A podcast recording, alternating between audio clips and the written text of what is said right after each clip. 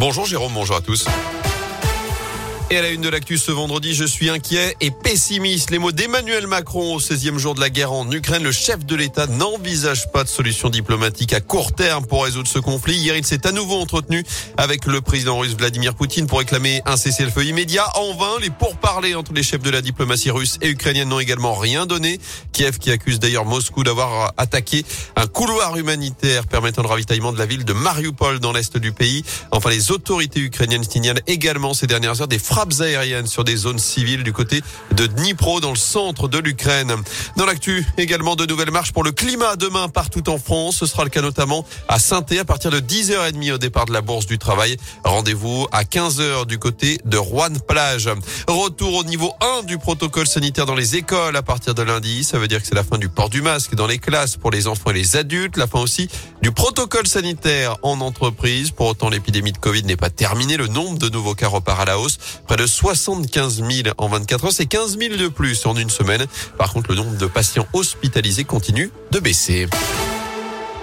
On passe au sport du basket. Saint-Chamond veut confirmer les Couramio affrontent Aix-Maurienne ce soir pour la 23e journée de Pro B. Seul en tête depuis leur victoire contre Tours mardi à Bouloche. Les joueurs d'Alain Tinet veulent conserver leur fauteuil de leader.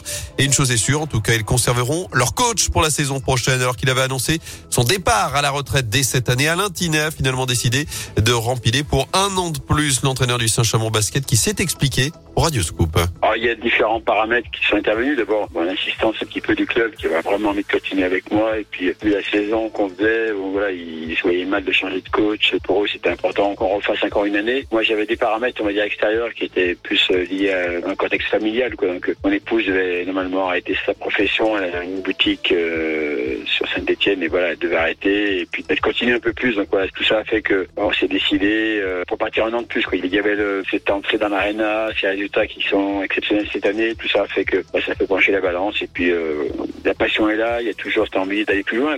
On se prend à rêver pour la saison prochaine. Ouais, L'Arena, la nouvelle salle qui va arriver au printemps et pour que le rêve devienne réalité avec cette accession en proie, le mieux serait de conserver évidemment cette place de leader. Saint-Chamond compte une petite victoire d'avance sur Chalon-sur-Saône, son dauphin, avant donc ce déplacement à Aix-Maurienne ce soir à 20h. À suivre également le déplacement des Verts à Lille. Et s'ouvre la 28e journée de Ligue 1 face aux champions de France titre. Des Verts 17e qui ont l'occasion de mettre la pression sur leur concurrent direct dans la course au maintien. Ce sera à partir de 21h et au même moment ce choc en rugby après trois victoires en trois matchs. Le 15 de France défie le Pays de Galles ce soir à Cardiff pour la quatrième journée du tournoi Destination.